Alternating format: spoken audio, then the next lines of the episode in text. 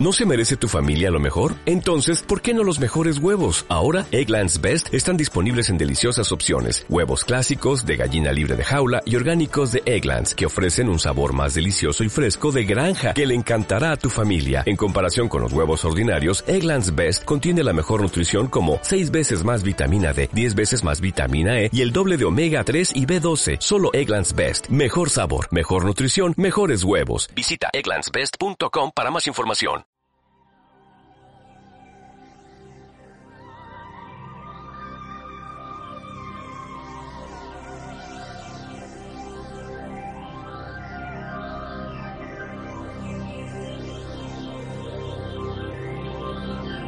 Es el momento de caminar entre el misterio y la imaginación.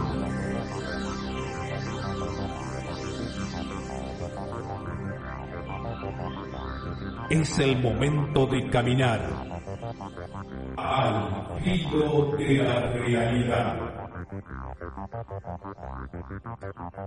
Conduce Gustavo Fernández. Junto a Quique Marzo y Emmanuel Yudice.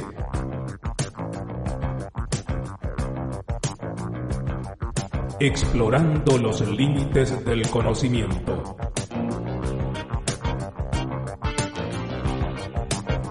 Locución: José Ruiz Díaz.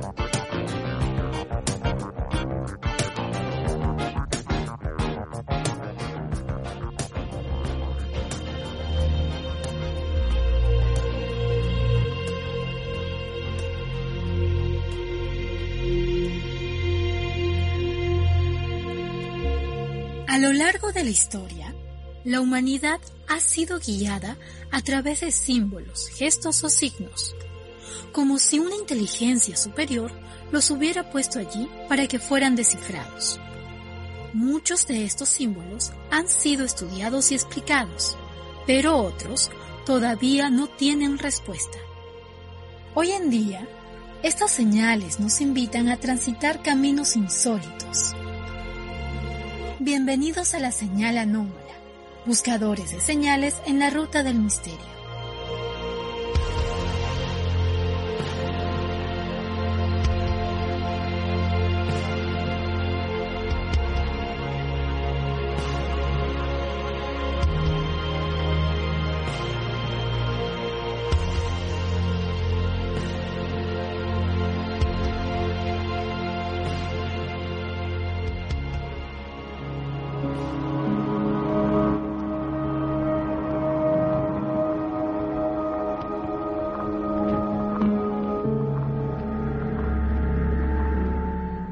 Bueno, estamos en La Señal Anómala, hoy junto a Gustavo Fernández, un invitado de lujo impresionante, y quería comentar, antes que nada, que el señor Gustavo Fernández, para todos aquellos que por ahí no lo conocen, y ya de paso invitarlos a que conozcan su cuenta, que se llama Al filo de la realidad, es increíble.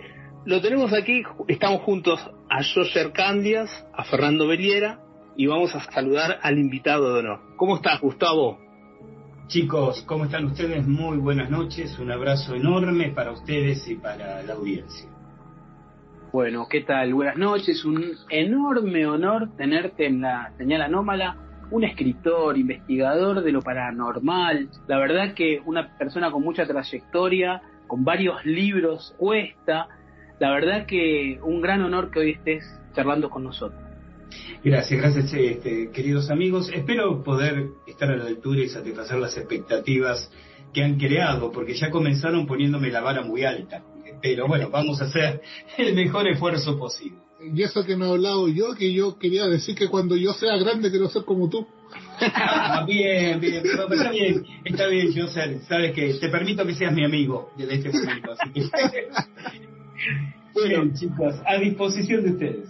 No se nos puede escapar la primera pregunta que vamos a hacerte, porque hoy, en esta noche, estás como invitado para hacerte distintos tipos de preguntas referente a tu trayectoria como investigador, como escritor. Pero la primera pregunta que siempre hacemos cuando tenemos un invitado es esta: ¿cómo llegaste a este punto?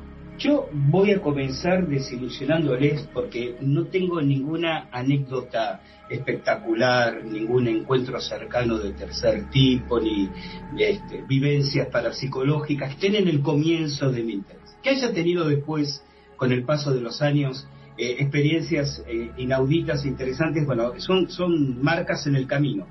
Pero en realidad yo comencé muy pequeño, muy pibe, como decimos en Argentina. Siempre tuve quizás muy pocas virtudes o muy pocas cualidades, pero una cualidad que siempre me he reconocido es que nunca me gustó hablar de temas, aún desde pequeño, de temas sobre los que no conociera algo, no supiera algo, no tuviera algo para decir.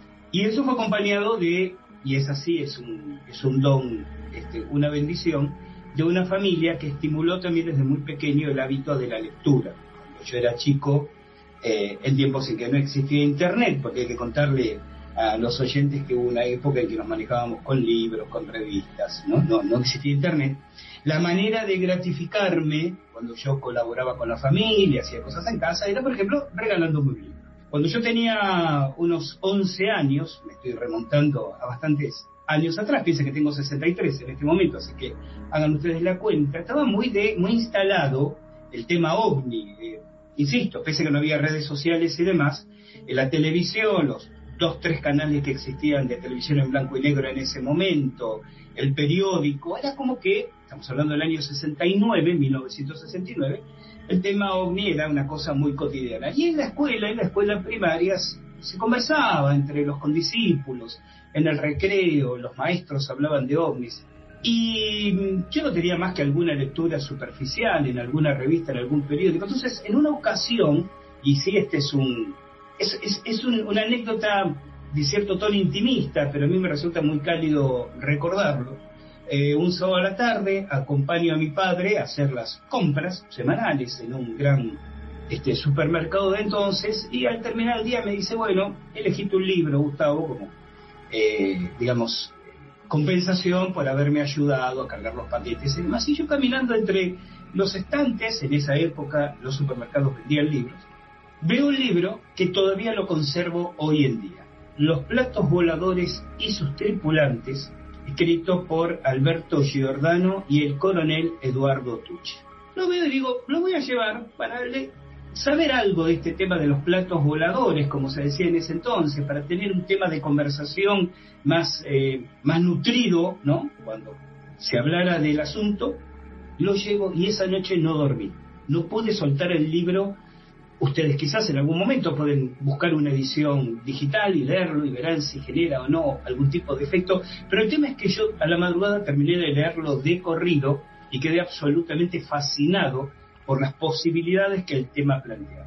Y eso fue llevando a uno y otro libro, y me zambullí de bruces en la ufología.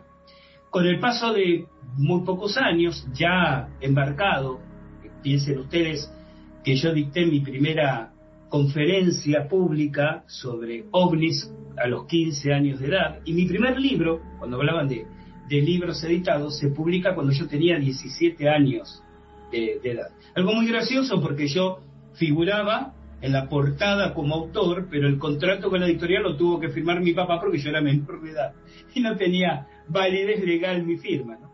Bueno, y con el tiempo, les decía, en pocos años, me di cuenta que el abordaje, y esto define mi caminar en toda la vida, el abordaje estrictamente ufológico no explicaba lo ufológico, que necesitaban miradas concurrentes.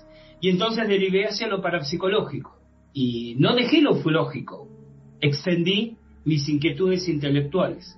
Y eso, con el tiempo, por un lado me llevó al terreno de las civilizaciones desaparecidas, pero por el otro me llevó al terreno del esoterismo, y ahí se fueron extendiendo como ondas en el agua mis inquietudes, mis curiosidades, y comenzó el camino que desde entonces nunca abandoné. Muy interesante la trayectoria tuya, Gustavo. Pues es que yo, particularmente, cuando te escucho hablar o escucho tus podcasts, que son, desde ya recomiendo que lo escuchen, ¿no? A toda nuestra audiencia, que lo escuche a Gustavo, porque es fantástico, esa es la palabra, fantástico al filo de la realidad.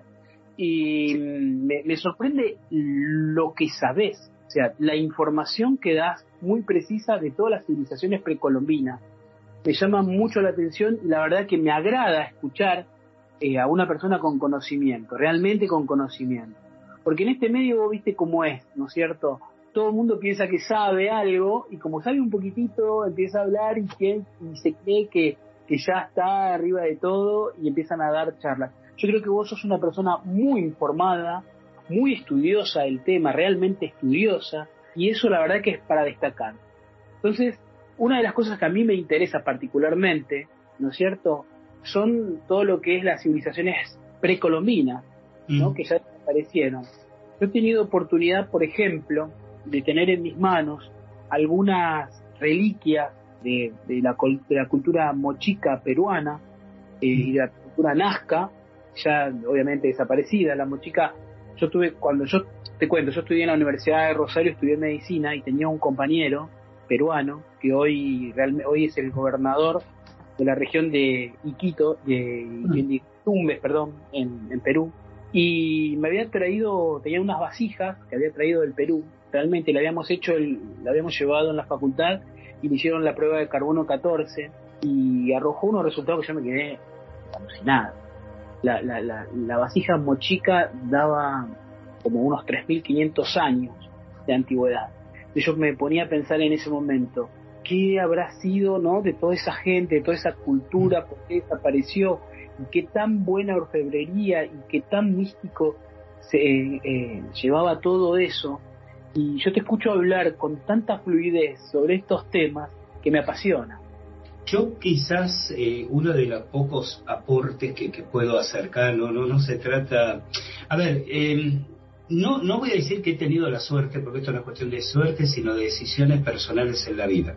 Yo me he dedicado toda mi vida a estas actividades. Tuve un transitar en mi juventud por alguna otra actividad laboral. He sido periodista radial en Radio Splendid y Radio del Pueblo en Buenos Aires, el tiempo en que vivía en Buenos Aires, trabajando en medios periodísticos, pero hay momentos en la vida, y uno de esos momentos es, bueno, alrededor de los 24, 25 años de edad, que uno decide, bueno, ¿qué voy a hacer de mi vida laboral y profesionalmente? Camino del periodismo, otra actividad que estaba desarrollando en ese momento, o lo paranormal. Elegí lo paranormal, y creo que si volviera a transitar el mismo camino, subsanando 2 o 3 errores inevitables, porque de eso uno aprende y mejora en la vida, volvería a ser exactamente el mismo camino. Pero eso me ha permitido poder disponer del tiempo completo, 24/7 por 365 días al año, para dedicarme a esto, a investigar, a generar espacios, a realizar formaciones, a viajar. En el tema de las culturas precolombinas, tal vez algún aporte que yo pueda estar ofreciendo y reflexiones que comparta, por ejemplo, en los podcasts, nace no de la lectura, porque cualquiera puede acumular lecturas, sino de reflexionar in situ, es decir, en el lugar de los hechos sobre esas lecturas. Y decía que tiene que ver con decisiones de vida, porque mientras otros, con todo lo respetable que esto es, deciden construir su vida apuntando a una cuestión más sedentaria, ¿no?, como, digamos, que una mirada un poco más burguesa de la vida, yo durante muchos años tenía como objetivo el viajar. El viajar me ha llevado a muchísimos lugares en el mundo. Estar en el lugar y traer la información previa y reflexionarla en el lugar, y después reflexionarla al regresar, nutriendo lo que uno ya sabía con lo que uno observó y anotó en el terreno, es lo que te da esa pequeña riqueza extra que uno puede compartir en notas o en podcast. Y que, por supuesto, ¿no?, de alguna manera choca violentamente, porque los hechos en el terreno te sacuden, con el paradigma academicismo habitualmente instalado. Vos decías que te quedaste conmovido pensando qué pasaría con cuál sería el contexto de esa gente 3.500 años atrás, y yo te entiendo plenamente, porque suelo estar en sitios arqueológicos conocidos, no conocidos, mal explotados, y de pronto tratar de ubicarme, ¿no?, tocar esas piedras que otros tocaron milenios antes que nosotros, que tallaron antes que nosotros, es decir, ¿qué pensaban?, ¿qué sentían?, ¿qué paradigma de realidad tenía? Bueno, esas son las los frutos que uno recoge también y que después de alguna manera comparte con los demás.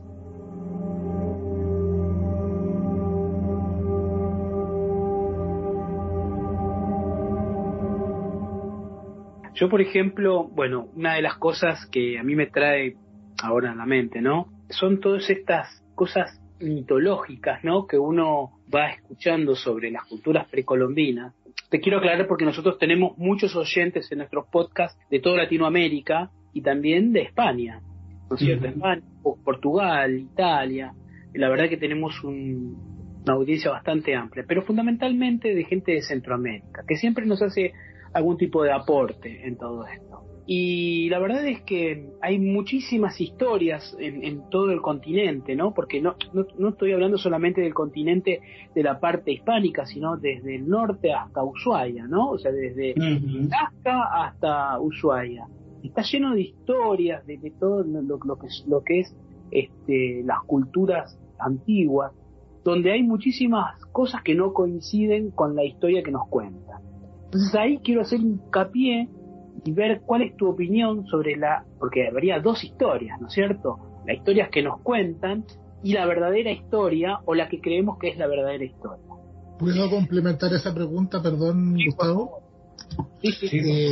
Mientras escuchaba tu, ya a estas alturas, ponencia, me hacía querer preguntarte en relación a lo mismo que está planteando Fernando, bajo tu concepto de una persona que ya ha estado en terreno, que ha leído, que se ha instruido, hay ciertas cosas de las que nosotros hemos tocado en nuestro programa, de los que hemos escuchado también en tu podcast, y me gustaría hacerte, a complementar la pregunta de Fernando con la mía propia: ¿causalidad o circunstancia en relación a todas estas culturas? Si bien es cierto, tenemos un abanico enorme de tradiciones, de tipos de asentamiento, de alguna manera hemos descubierto a través de nuestros programas y de las escuchas y de lecturas personales también, que tienen un hilo conductor.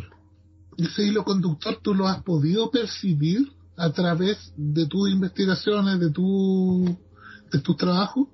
Absolutamente. Ahora, déjame primero señalar una posición y avanzo sobre esa pregunta. Yo creo que uno de los grandes problemas en el progreso, tanto de la ufología como en el terreno de las civilizaciones desaparecidas, alienígenas ancestrales, misterios de la antigüedad, neoarqueología, llámenlo como quieran, es que en general los teóricos de este tema, me incluyo, tomamos una postura enfrentada a los demás. ¿Se comprende? Por ejemplo, salgo un momento, solo dos líneas, salgo de lo neoarqueológico y regreso enseguida. En el terreno de la ufología, los miembros de lo que yo llamo el pelotón de tuercas y tornillos, convencidos del origen extraterrestre de los ovnis, se enfrentan con los defensores de la teoría interdimensional, quienes se burlan de los que defienden la teoría del arma secreta nazi, quien a su vez distancian de los que defienden la teoría del ente psicoide y humo. Y yo creo que, para explicar el fenómeno ovni, ninguna posibilidad excluye a las demás, se estarán distribuyendo en distintas proporciones explicativas, pero uno tiene que integrar distintas explicaciones para distintos casos. Con los misterios de la antigüedad pasa exactamente lo mismo. En esto que vamos a profundizar ahora, uno puede tener la mirada aislacionista o la mirada difusionista. Uno puede pensar que se trata de un conocimiento alienígena traído en tiempos remotos, otros pueden decir, en realidad son culturas desaparecidas, tal vez aún desconocidas, otros pueden decir, en realidad son las culturas que conocemos, pero con un grado de desarrollo y de antigüedad superior a la que el academicismo le da. Y yo lo que digo es, ¿por qué no nos preguntamos si las tres posibilidades no son igualmente ciertas? Yo comentaba en un artículo, y a partir de ahí se generó un pequeño debate en las redes hace un par de semanas, el hecho de la simultaneidad de conocimiento y de temporalidad de determinadas observaciones que yo hacía en México, en lo que había sido el México prehispánico, el Anáhuac prehispánico, y en ese mismo momento histórico, India y China. Y yo decía, es posible que el conocimiento haya migrado de Oriente a América, en tiempos ya muy remotos. También es posible que haya migrado de América Oriente, porque suponer lo contrario tiene más que ver con el escolasticismo impuesto que con la posibilidad. Pero también uno tiene que preguntarse si el conocimiento, hablo del conocimiento espiritual, si se quiere esotérico en estos términos, no se derramó simultáneamente en distintos escenarios procedentes de planos sutiles. ¿Se comprende esta idea? Entonces, este hilo conductor, que por supuesto coincido, ¿de qué nos habla? Nos habla de un difusionismo. ¿Qué quiero decir con esto? De una cultura que en un lugar X del planeta fue extendiéndose por todo el planeta y dejando ese conocimiento en distintos lugares. Puede ser, claro que sí. Pero cuidado que cualquiera de los dos recorridos que ustedes vean admite el recorrido exactamente en sentido contrario. Es decir, uno puede, lo que decía recién, puede suponer que un antiquísimo conocimiento en Oriente migró a través del planeta y llegó a Europa y llegó a América, pero con el mismo argumento uno puede decir que el conocimiento tan antiguo se originó en América y de ahí migró al resto del planeta. Pero también puede haber otras causas más sutiles, más, lo digo con todo el respeto que el término yo le atribuyo, más esotéricas, que nos digan cómo el conocimiento pasa del plano sutil al plano denso, más o menos simultáneamente, en escenarios geográficos muy distantes, que no quita que de todas maneras esos escenarios distantes estén en contacto entre sí. Son, a ver, alguien diría, estamos tratando de quedar bien con las dos teorías. No, lo que estoy tratando es de señalar que admitir una posibilidad no excluye la otra. Hay puntos de equilibrio donde uno puede integrar ambas miradas. Creo, sí, y en esto estoy cada vez más convencido, que hay una historia antes de la historia. Creo que la presencia de horizontes culturales con avanzado desarrollo es muy anterior. En primer lugar, creo que la antigüedad del ser humano sobre el planeta es muy anterior a lo que académicamente se acepta. Y en ese lapso pueden haber surgido y caído grandes culturas de las cuales hoy no quede siquiera el más mínimo residuo. Yo siempre cito un ejemplo que es muy, muy elemental, muy obvio, pero permítanme traerlo a colación. Si nuestra cultura, nuestra civilización mundial colapsara hoy en día y arqueólogos extraterrestres llegaran dentro de 50.000 años, lo único que encontrarían como evidencia de una civilización avanzada son las pirámides.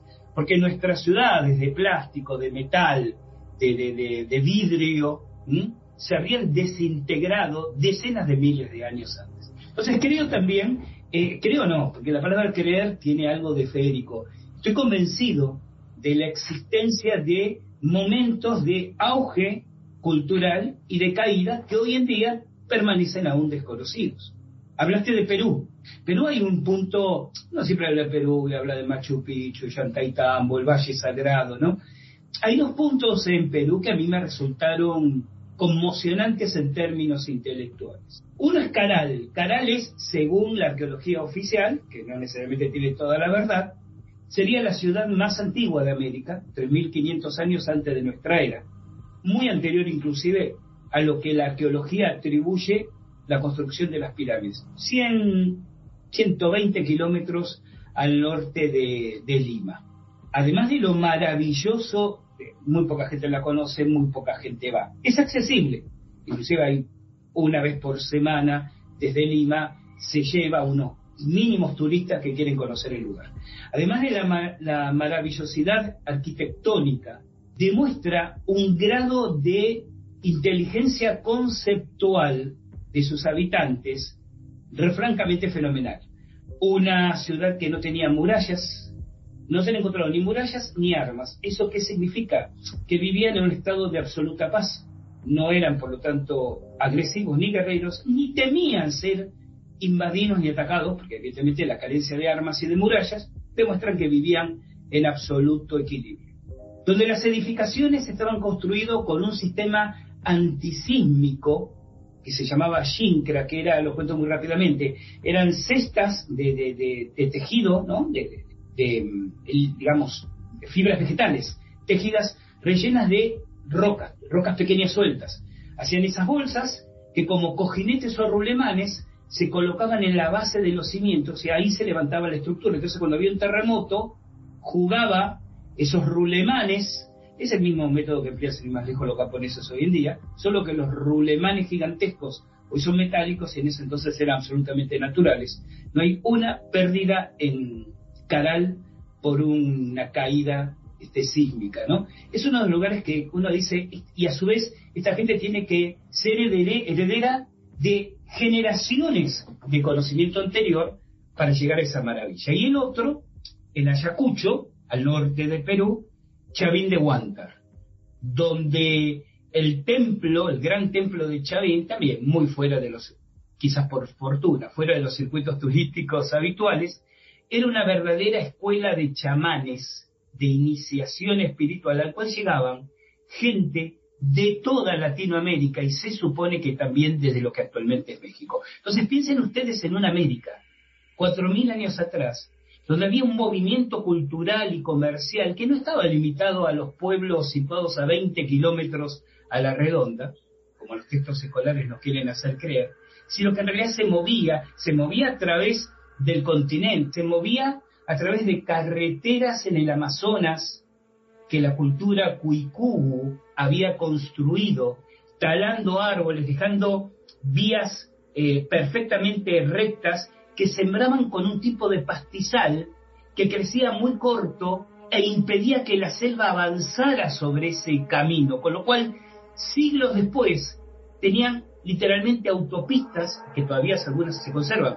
Yo en el norte de Paraguay he conocido una de ellas. Todavía hoy uno puede caminar a través de la selva por un lugar completamente despejado, porque hace 800 años había una cultura, la cultura Cuicubu, que había desarrollado un sistema arquitectónico en pleno Amazonas. Digo, todo esto es, para mí, les decía, conmocionante, y creo que tiene que ver con momentos de iluminación intelectual de la humanidad que hoy en día se nos están escapando.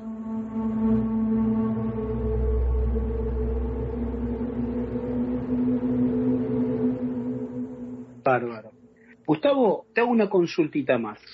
Vos tocaste justo el tema de la interacción, ¿no?, entre el mismo periodo, China, y todo este contacto que supuestamente pudo haber sido. Últimamente se encontró, hace muy pocos años, dentro de las ruinas mayas, que seguramente vos conocés muy bien, debajo de una de las pirámides, una pileta de mercurio líquido. Claro. Ahora bien, ¿cuál es tu opinión? Porque justamente para esa época la tumba de uno de los primeros, si no me equivoco, el primer emperador de China, tiene, sí, una fuente de mercurio líquido, cuando en esa época todavía no se había desarrollado teóricamente, ¿no es cierto?, la técnica para hacer el mercurio líquido. El mercurio, sabemos que en estado natural es sólido, ¿no? Sí. Necesita respinarse, necesita un proceso para poder llegar al líquido. ¿Cuál es tu opinión sobre esto? Yo tengo una opinión que va a parecer bastante antojadiza, porque ustedes saben que en este tipo de entrevistas voy a decir una frase que nadie dijo nunca: el tiempo es tirano, ¿no? Entonces uno no puede extenderse, pero la planteo de todas maneras, claro que sí, porque no solo bajo la pirámide de Chichen Itza, que no es pirámide, bueno, pero es otro tema, se encuentra debajo de del templo de Quetzalcóatl en Teotihuacán, el gran Teotihuacán, cerca de Ciudad de México, también se han encontrado residuos que indican que había canales de mercurio, sí, debajo de la vertical del Teocalli, era el nombre en la lengua original, el náhuatl, ¿no?, de esa especie de castillo.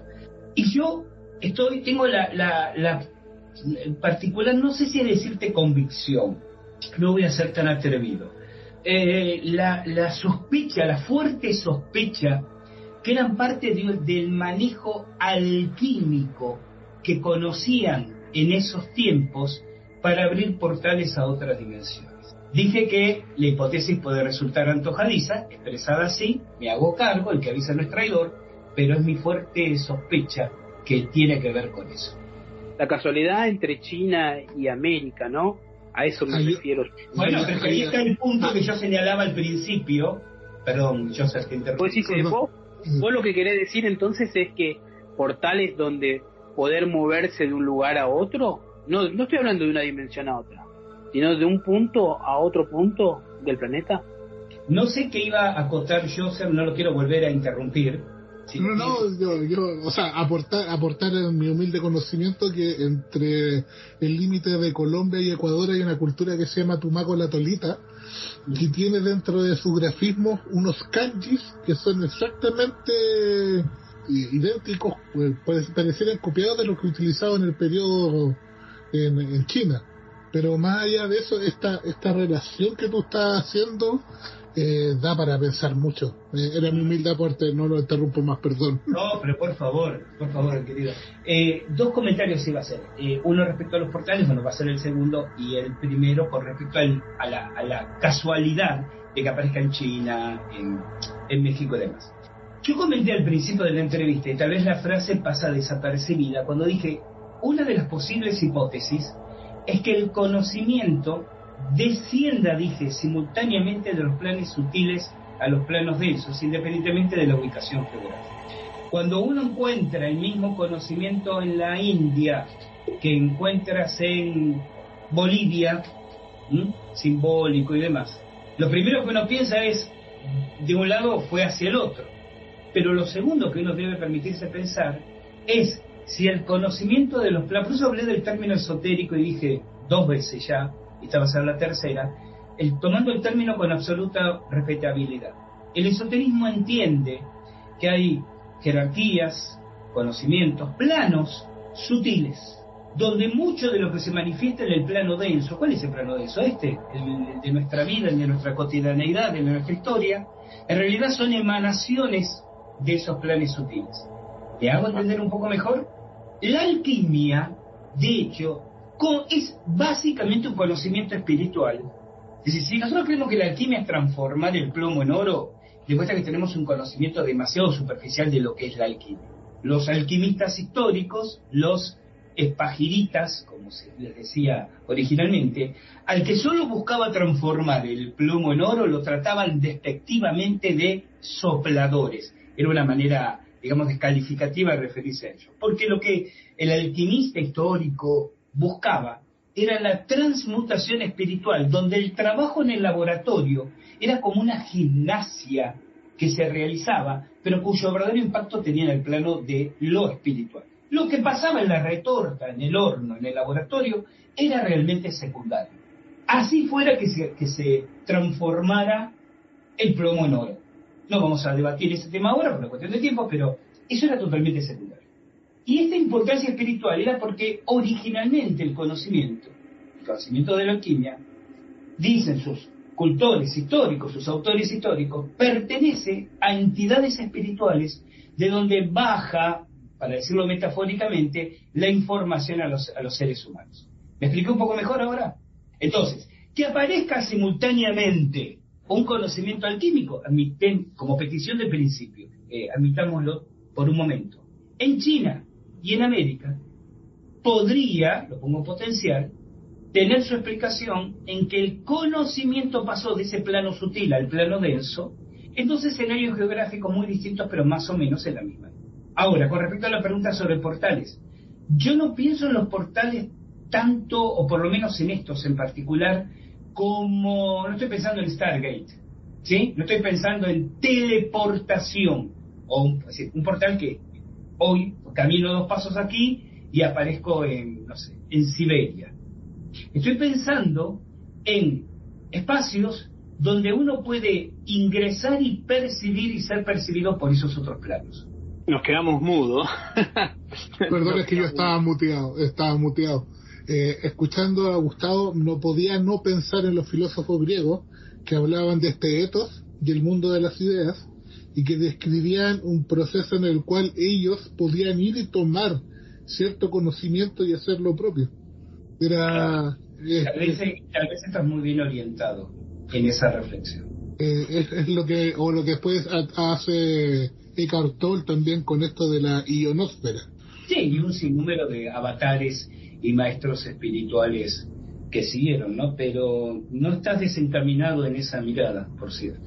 Gustavo, vamos a sacarte un poquito de todas las teorías y todo el conocimiento y vamos a entrar en algunas preguntas para poder ir conociéndote un poco también, un poco más en el pensamiento con todo este estudio, ¿no? Con todo lo que desarrollás en el estudio de estos fenómenos. Y queríamos llevarte a hacerte una serie de preguntas. No sé si los chicos van a tener algunas, pero la primera que yo te quería hacer con respecto a tu opinión de cómo se va desarrollando aquí en Latinoamérica el estudio del fenómeno OVNI o el estudio de los fenómenos paranormales, esotéricos y todo lo demás. Sabemos que aquí en España, hoy creo que en una charla previa que había comentado, hay un fuerte apoyo de la gente, ¿no? Con todo este conocimiento de querer saber y conocer la información, pero yo quería tener tu opinión de cómo lo ves acá en Latinoamérica todo esto.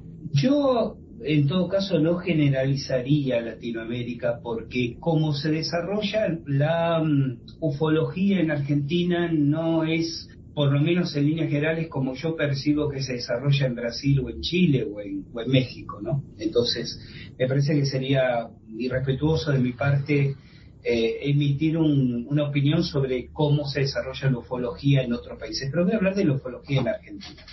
Y comentabas diciendo, bueno, cómo se desarrolla el tema de la investigación OVNI o el tema de la investigación de lo paranormal. Y ahí está una de las grandes desarmonías, porque precisamente, y eso tal vez sí, aquí en la Argentina está muy, muy acentuado, en otros países se vive con más naturalidad. La mayor parte de los investigadores hacen una divisoria de aguas entre la investigación OVNI y la investigación de todo lo demás. De todo lo demás digo, eventos parapsicológicos, criptozoología y demás. Los ufólogos argentinos son fundamentalmente, salvo honrosas excepciones, y especialmente en los últimos muy pocos años se observa esto, son fervientes defensores de la mirada etista, es decir, de la mirada extraterrestre, ¿no? Son, como yo digo, integrantes del pelotón de tuercas y tornillos. Esta idea de que los ovnis son naves intergalácticas o interplanetarias con tripulantes que vienen acá a hacer sus investigaciones, suben y se van de... Hay toda una corriente que ya comenzó en su momento Jacques Vallée, siguió Salvador Freixedo, por supuesto John Keel, sin ir más lejos, y luego siguen las firmas, que tiene que ver con esta mirada interdimensional, ¿no? Vallée hablaba de un sistema de control, de una realidad que trasciende lo que percibimos como realidad. Y que, sin embargo, durante muchos años en la ufología argentina fue visto casi como una especie de estaría tentado decir, de bizarro divague sin mayor consustanciación. Es decir, durante décadas aquí, si no eras...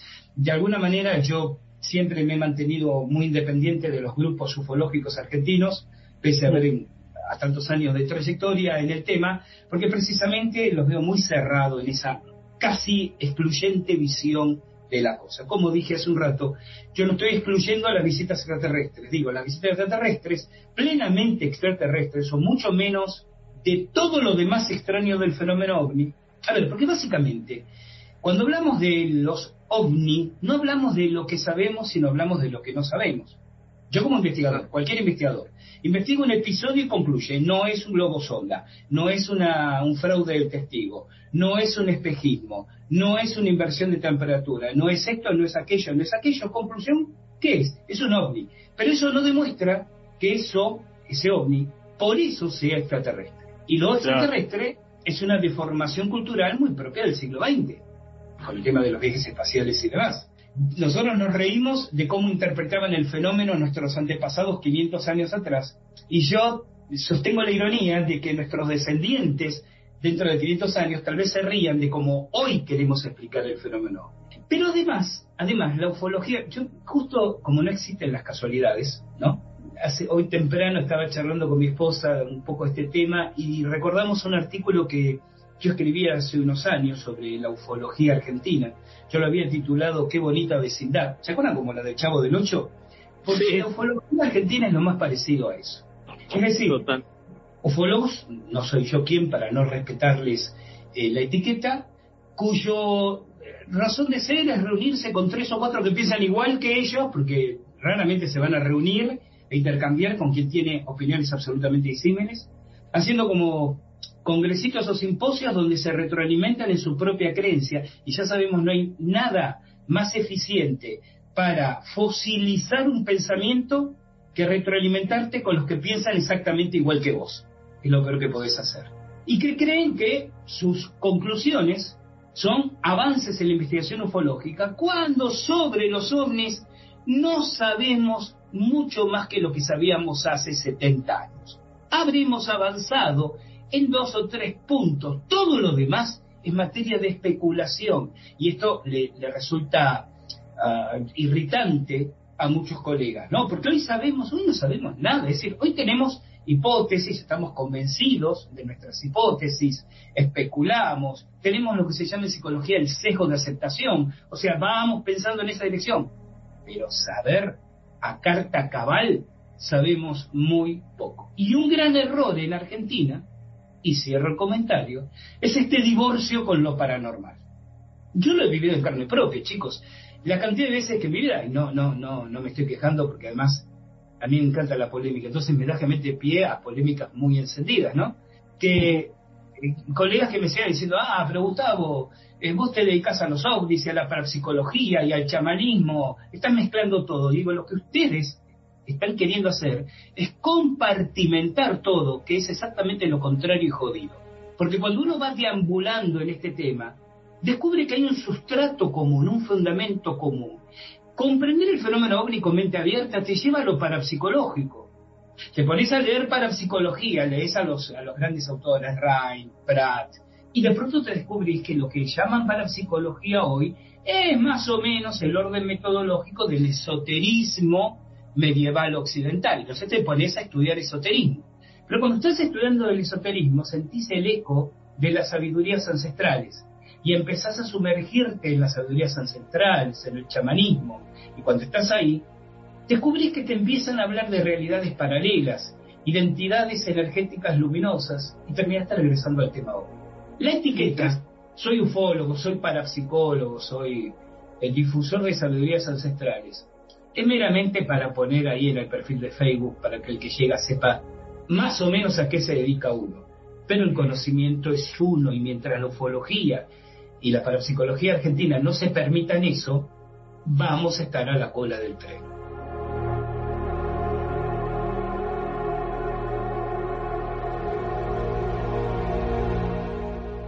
Vos sabés, Gustavo, que nosotros decimos siempre en el grupo que somos escépticos creyentes del tema, ¿no es cierto?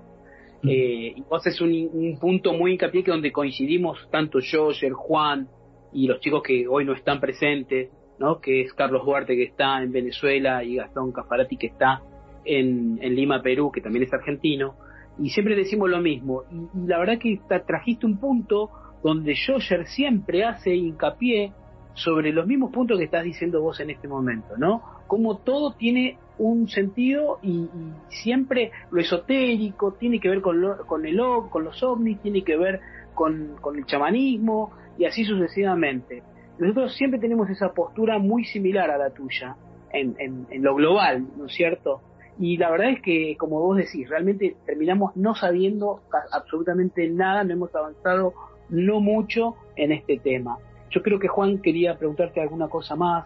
Estaba atentamente escuchando, y bueno, hoy es verdad, hoy estamos llenos de teóricos, de los extraterrestres, de cómo se manifiestan, de dónde vienen, si sus naves tienen tornillos o no tienen tornillos, si son que viajan en dimensiones, en el espacio, y la verdad que me gusta la línea de Gustavo, me gusta su línea fortiana, veo un hilo de John Keel en todo lo que él va demostrando en sus investigaciones, porque John Keel también, lo menciono porque soy un fanático de John Keel, veo que él también mencionaba la relación que hay dentro de la ufología con la demonología, con lo paranormal. Entonces, muchos lo tildaron de loco, de que se estaba yendo por una línea que hoy muchos de estos investigadores o estos teóricos que están hablando del fenómeno están de nuevo como regresando a ello. Exactamente. Claro.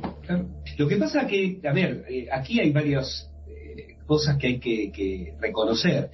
En primer lugar, penosamente, digo, ¿no? Penosamente, algunos, por supuesto, no todos, pero algunos ufólogos especialmente algunos ya mayorcitos. Las nuevas generaciones tienen esta impolutez en el sentido de decir, a ver, abrámonos a todo y qué es lo que me resuena mejor, qué tiene más fundamento, dónde me dan un argumento convincente. Lo que ya acumulamos unos años, empezamos a tener ciertos vicios, si se quiere, intelectuales.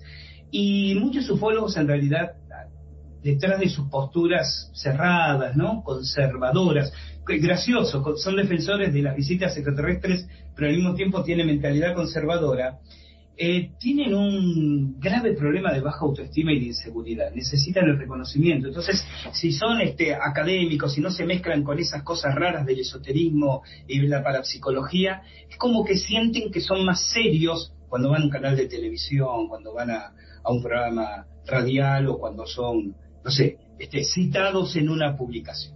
Como si de pronto hablar de estos temas, y de hecho es así, ¿no? Como bien señalaba recién, es decir, cuando de pronto Keel, quien tuvo el pionerismo en su momento, de exponer, ¿por qué no pensamos lo demonológico, o por lo menos lo catalogado así, en función de las experiencias ovni? Te expone esa, la burla, al ridículo y a la desconsideración, y hasta tus propios padres te rechazan porque pasás a ser el loquito entre los loquitos. Esto es así. Y en Argentina, donde hay este conservadurismo que yo decía y un cierto acartonamiento, ¿no?, en los investigadores que tratan de parecer serios y forman grupos de investigación y se reparten cargos y tú eres secretario de actas y yo soy secretario general y el otro es nuestro corresponsal en Villa Urtuza, ¿no? Tiene que ver con aparentar quizás eso. Lo segundo que quiero señalar es, y aquí pensando en las generaciones más jóvenes, no olviden dos cosas. Primero, que un youtuber no es un investigador. O sea, un investigador puede ser un youtuber, pero la ecuación no necesariamente opera al inverso. Ustedes tienen su espacio en YouTube, yo tengo el mío y está bueno y hay que usarlo como herramienta de difusión. Pero no porque alguien suba videos, 2, 3 videos por semana hablando de temas insólitos, lo hace un investigador. No quita que también pueda hacerlo, pero una cosa no implica la otra. Y lo tercero, y me gustaría quizás que esto último que voy a señalar sea lo que quede como resumen de la entrevista. Nunca está mal especular. A mí me encanta la especulación. En historia, a mí me apasiona la historia y digo, bueno, una cosa es el ensayo histórico, otra muy distinta a la novela histórica, y en el medio la especulación histórica. Es decir, ¿qué es la especulación histórica? Suponer una hipótesis, una teoría, con pocas evidencias y mucho argumento mental. A diferencia del ensayo histórico, que se supone que es abundantes datos concretos y poca especulación. Está buenísimo especular, pero uno tiene que ser consciente que está especulando. Yo me reúno a veces con amigos, se nos quedamos hasta cualquier hora divagando, decimos nosotros, es decir, especulando sobre estos temas, pero nadie sale de esa reunión convencido de que tiene la respuesta. Punto número 1. Y punto número 2. Cuidado con el sesgo de aceptación y con el cierre cognitivo. Estos son dos conceptos psicológicos de los cuales nadie escapa, y por supuesto ni ustedes ni yo tampoco. El sesgo de aceptación es la tendencia a tomar como verdad aquello que se asocia a mis creencias preexistentes. A mí me ocurre en ocasiones que me ha pasado en conferencias presenciales, virtuales, ¿no? Alguien que me dice, bueno, Gustavo, ¿y usted qué concluye de este tema? Y ese tema no sé, porque yo tengo la costumbre de cuando no sé algo, digo, no sé, no empiezo a divagar. Ah, bueno, pero usted tendría que escuchar y me dan nombres de youtuber conocido, que ya explicó que en realidad se trata de los arturianos que en una alianza con los pleyadianos descendieron aquí para recuperar los cristales que los mayas no sacaron a tiempo de la clave. Ajá. ¿Y cuál es la evidencia? Qué interesante. ¿Cuál es la evidencia? Yo soy un investigador de campo. Yo no me puedo basar en percepciones, intuiciones, ni esto me resuena o recibí una canalización, respetando las canalizaciones. A mí me interesan las evidencias y sacar conclusiones. ¿Cuáles son las evidencias? Bueno, no, porque en realidad hay que pensar que en ese momento la Osa Mayor estaba... No, perdón, eso es una especulación. Bueno, pero es posible. Es donde yo le digo a la gente que algo pueda ser, no significa que necesariamente lo sea. Hay que tener clara esa distinción. El puede ser es la especulación. El esto es así es una certeza. El sesgo de aceptación, lamentablemente, domina muchísima gente en este tema. Porque la gente dice, yo lo sigo a fulano porque yo pienso como él. Y mira, yo trato de seguir a los que no piensan como yo, porque si ponen en cuestionamiento mis ideas, significa que mis ideas no eran tan firmes. Y si yo los escucho y digo, no, se equivoca por tal cosa, reafirmo mis ideas. Pero para escuchar a los mismos que piensan como yo, sesgo de aceptación, o sea, es un diálogo de sordos frente a un espejo. Y el cierre cognitivo. ¿Qué es el cierre correctivo? La necesidad, la ansiedad imperiosa humana de tener la explicación. Hay ufólogos conocidos, argentinos también, que se han vuelto escépticos recalcitrantes, en mi opinión, porque no toleran no poder explicarse el fenómeno. Y hay muchos más que se casan con una determinada hipótesis. Los ovnis son, no dicen podrían ser, son naves extraterrestres, o los ovnis son ángeles, porque necesitan satisfacer la ansiedad inconsciente del cierre cognitivo. Tengo que tener una explicación, no sea cosa que me muera sin poder saber lo que son los ovnis. Pero que yo diga, para mí los ovnis son tal cosa, no significa que lo sean, pero mi cierre cognitivo me da tranquilidad emocional. Y esto muchas veces matiza equivocadamente las investigaciones, porque muchos investigadores les disparan a los casos o a las características de los casos que no coinciden con sus teorías preexistentes. ¿Me explico? Entonces hay que estar en estos temas pendientes de esas tres cosas. Cuando estoy o estamos especulando, que está bien, es enriquecedor, pero admito que es una especulación y no me pongo colorado de vergüenza por eso. Cuando me está dominando el sesgo de aceptación, esta persona realmente está diciendo esto porque es lo que yo creo. No me sirve de mucho. Yo aquí, donde si estuviéramos compartiendo un café con ustedes, dirían, chicos, que ustedes digan, qué bueno, Gustavo, porque vos estás diciendo lo mismo que pienso yo, por ahí no es lo mejor. Ustedes también necesitan a alguien que no piense como ustedes. ¿Se comprende esta idea? Porque si el que no piensa como ustedes les sacudió la cabeza, quiere decir que ustedes tienen que repasar sus teorías y afirmarlas o aceptar que hay que modificarlas. Si el que no piensa como ustedes hace que ustedes salgan diciendo estoy fortalecido en mi punto de vista, bien por ese camino.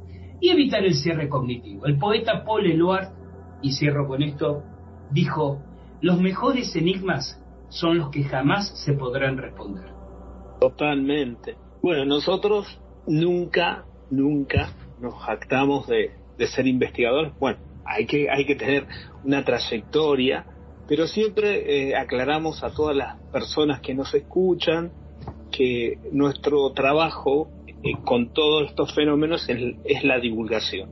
Hacemos lo mejor posible por respetar el pensamiento y el trabajo y el desarrollo del investigador. Estás acá en la línea de nuestra visión de cómo tenemos que transmitir el mensaje y el conocimiento. Por eso es muy importante siempre cuando hacemos una entrevista o charlamos, primero, ante todo, escuchar a la persona invitada, al invitado, al entrevistado, y quedar con la sensación de que el punto era ese, saber realmente que la información no se varíe, no se descarrile, y por eso nosotros siempre le aclaramos a todas las personas que nos escuchan que nuestro trabajo es la divulgación. Por eso escuchaba de los youtubers, de las cuentas de Twitter, de las cuentas de todo lo que habla de misterios, que hay mucha gente que realmente tiene una posición fija de tratar de ganarse un seguidor, un like o de un rédito económico, lo que sea.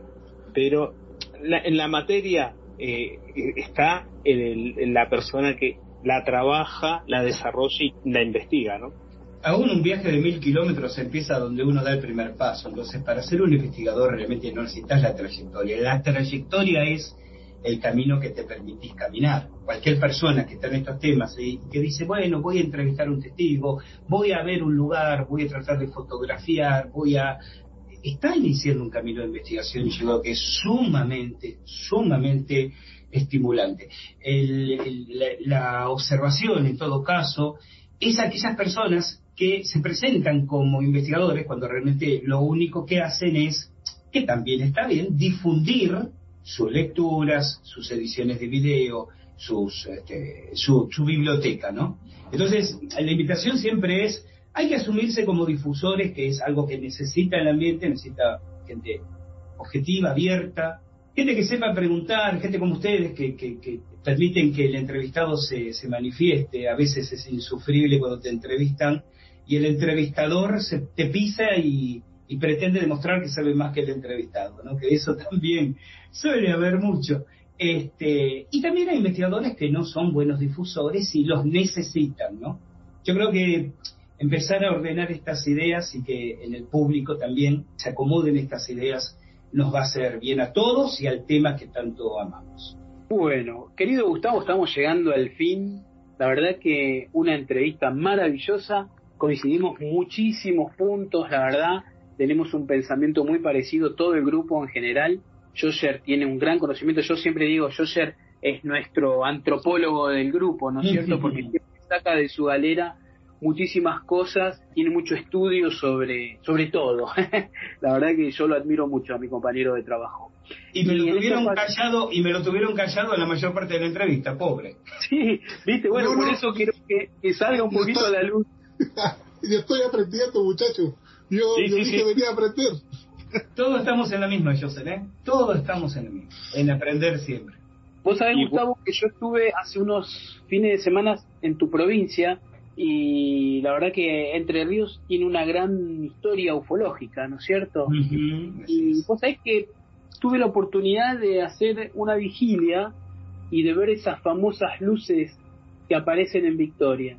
La verdad, un poco escéptico, primero yo llegué un poco escéptico, si bien yo tuve varios avistamientos en distintas épocas de mi vida, la verdad es que fui con un poco de escepticismo y me llevé una sorpresa, ¿no es cierto? Realmente me llevé una sorpresa, pude visualizar algo que no tenía mucha explicación, que estaba sobre el agua, que no era un barco, que no era una casa, que no era un auto, que no era esto, que no era el otro, ¿no? Todas las preguntas que uno se hace y empieza a formular. Creo que tenemos un territorio muy, muy lindo, con muchas historias, tanto ufológicas como culturales en general, de mitos, y compartimos todo esto en Latinoamérica, ¿no? Tenemos realmente una gran base y para seguir investigando, para seguir divulgando todo esto, que siempre algo hay, que no nos quedemos solamente con una mirada. Y José también siempre nos cuenta cosas sorprendentes que la verdad que yo no conozco, no sabía, y la verdad también aprendo, como dice yo aprendo de él, de Chile, ¿no? Del otro lado de la cordillera, como decimos nosotros. La verdad que es terrible la cantidad de historias que nos cuenta. Tenemos un continente, tenemos un planeta donde literalmente en cada rincón levantás una piedra y aparece un misterio, ¿no?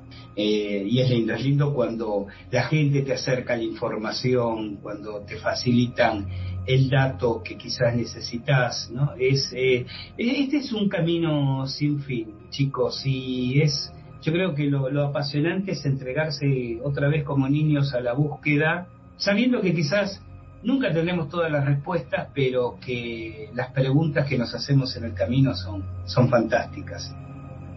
Quería darle como colofón a esto, por lo menos de mi parte, que efectivamente de repente se me olvida que estamos hablando, que puedo interactuar, me embobo escuchando, sobre todo cuando la persona o el entrevistado tiene tanto conocimiento que al final uno qué puede decir, nada más que escuchar atentamente y sacar conclusiones. Me gustaría agregar un colofón a esto, y es que en realidad todo lo que hemos estado hablando esta noche tiene un hilo conductor, por lo menos para mí, y es que no existe si no está el testigo. No existe. Necesita de la presencia humana, de la presencia del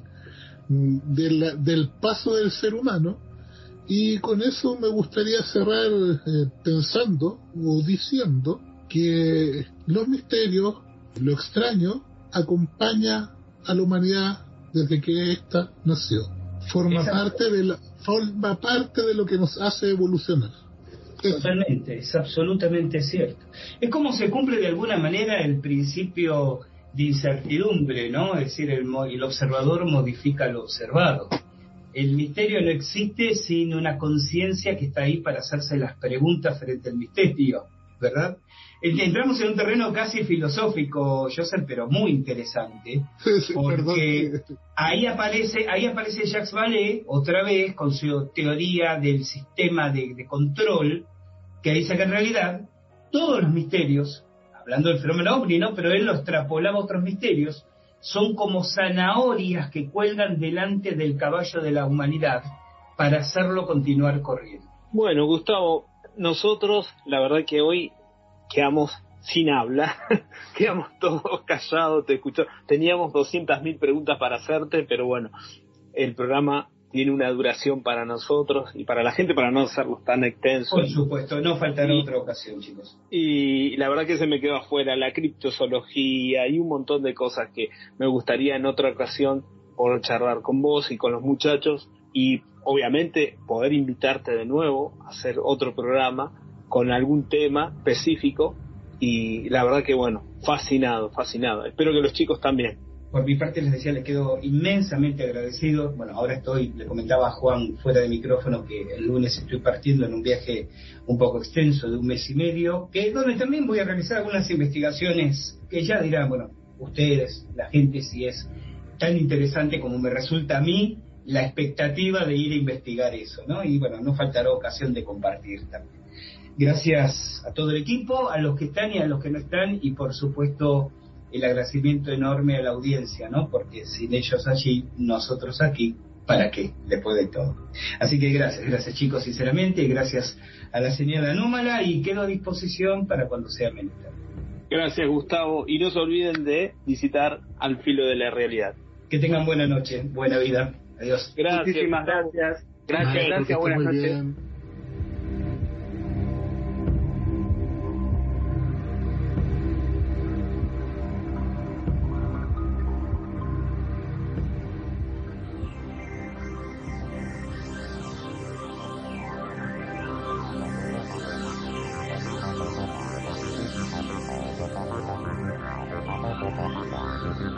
Hola, soy Gustavo Fernández.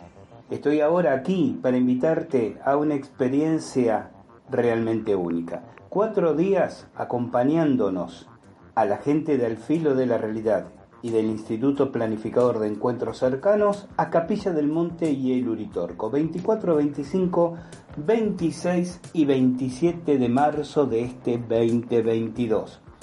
Vamos a realizar una serie de experiencias, algunas vivenciales, subjetivas, otras investigativas, objetivas, en torno al fenómeno ovni, pero también los eventos vinculados a la espiritualidad que desde hace décadas ocurren en ese lugar. 2 noches de vigilia ovni, meditaciones y prácticas radiestésicas en los terrones, Ongamira, los mogotes, puntos energéticamente significativos. Excursión a la localidad de San Marcos Sierra y su Rumihuasi, o Casa de Piedra, una cueva chamánica de arqueológicamente comprobados 8.000 años de antigüedad.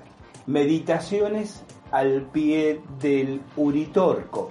Charlas donde vamos integrando nuestros aprendizajes y nuestras vivencias.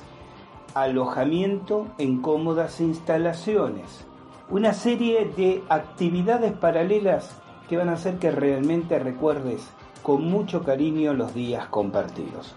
Contactate con nosotros a través de las redes, en nuestro portal alfilodelarealidad.com, y sumate a el 32º viaje grupal, viaje número 32 al Uritorco y Capilla del Monte de Al Filo de la Realidad y el IPEC, el Instituto Planificador de Encuentros Cercanos.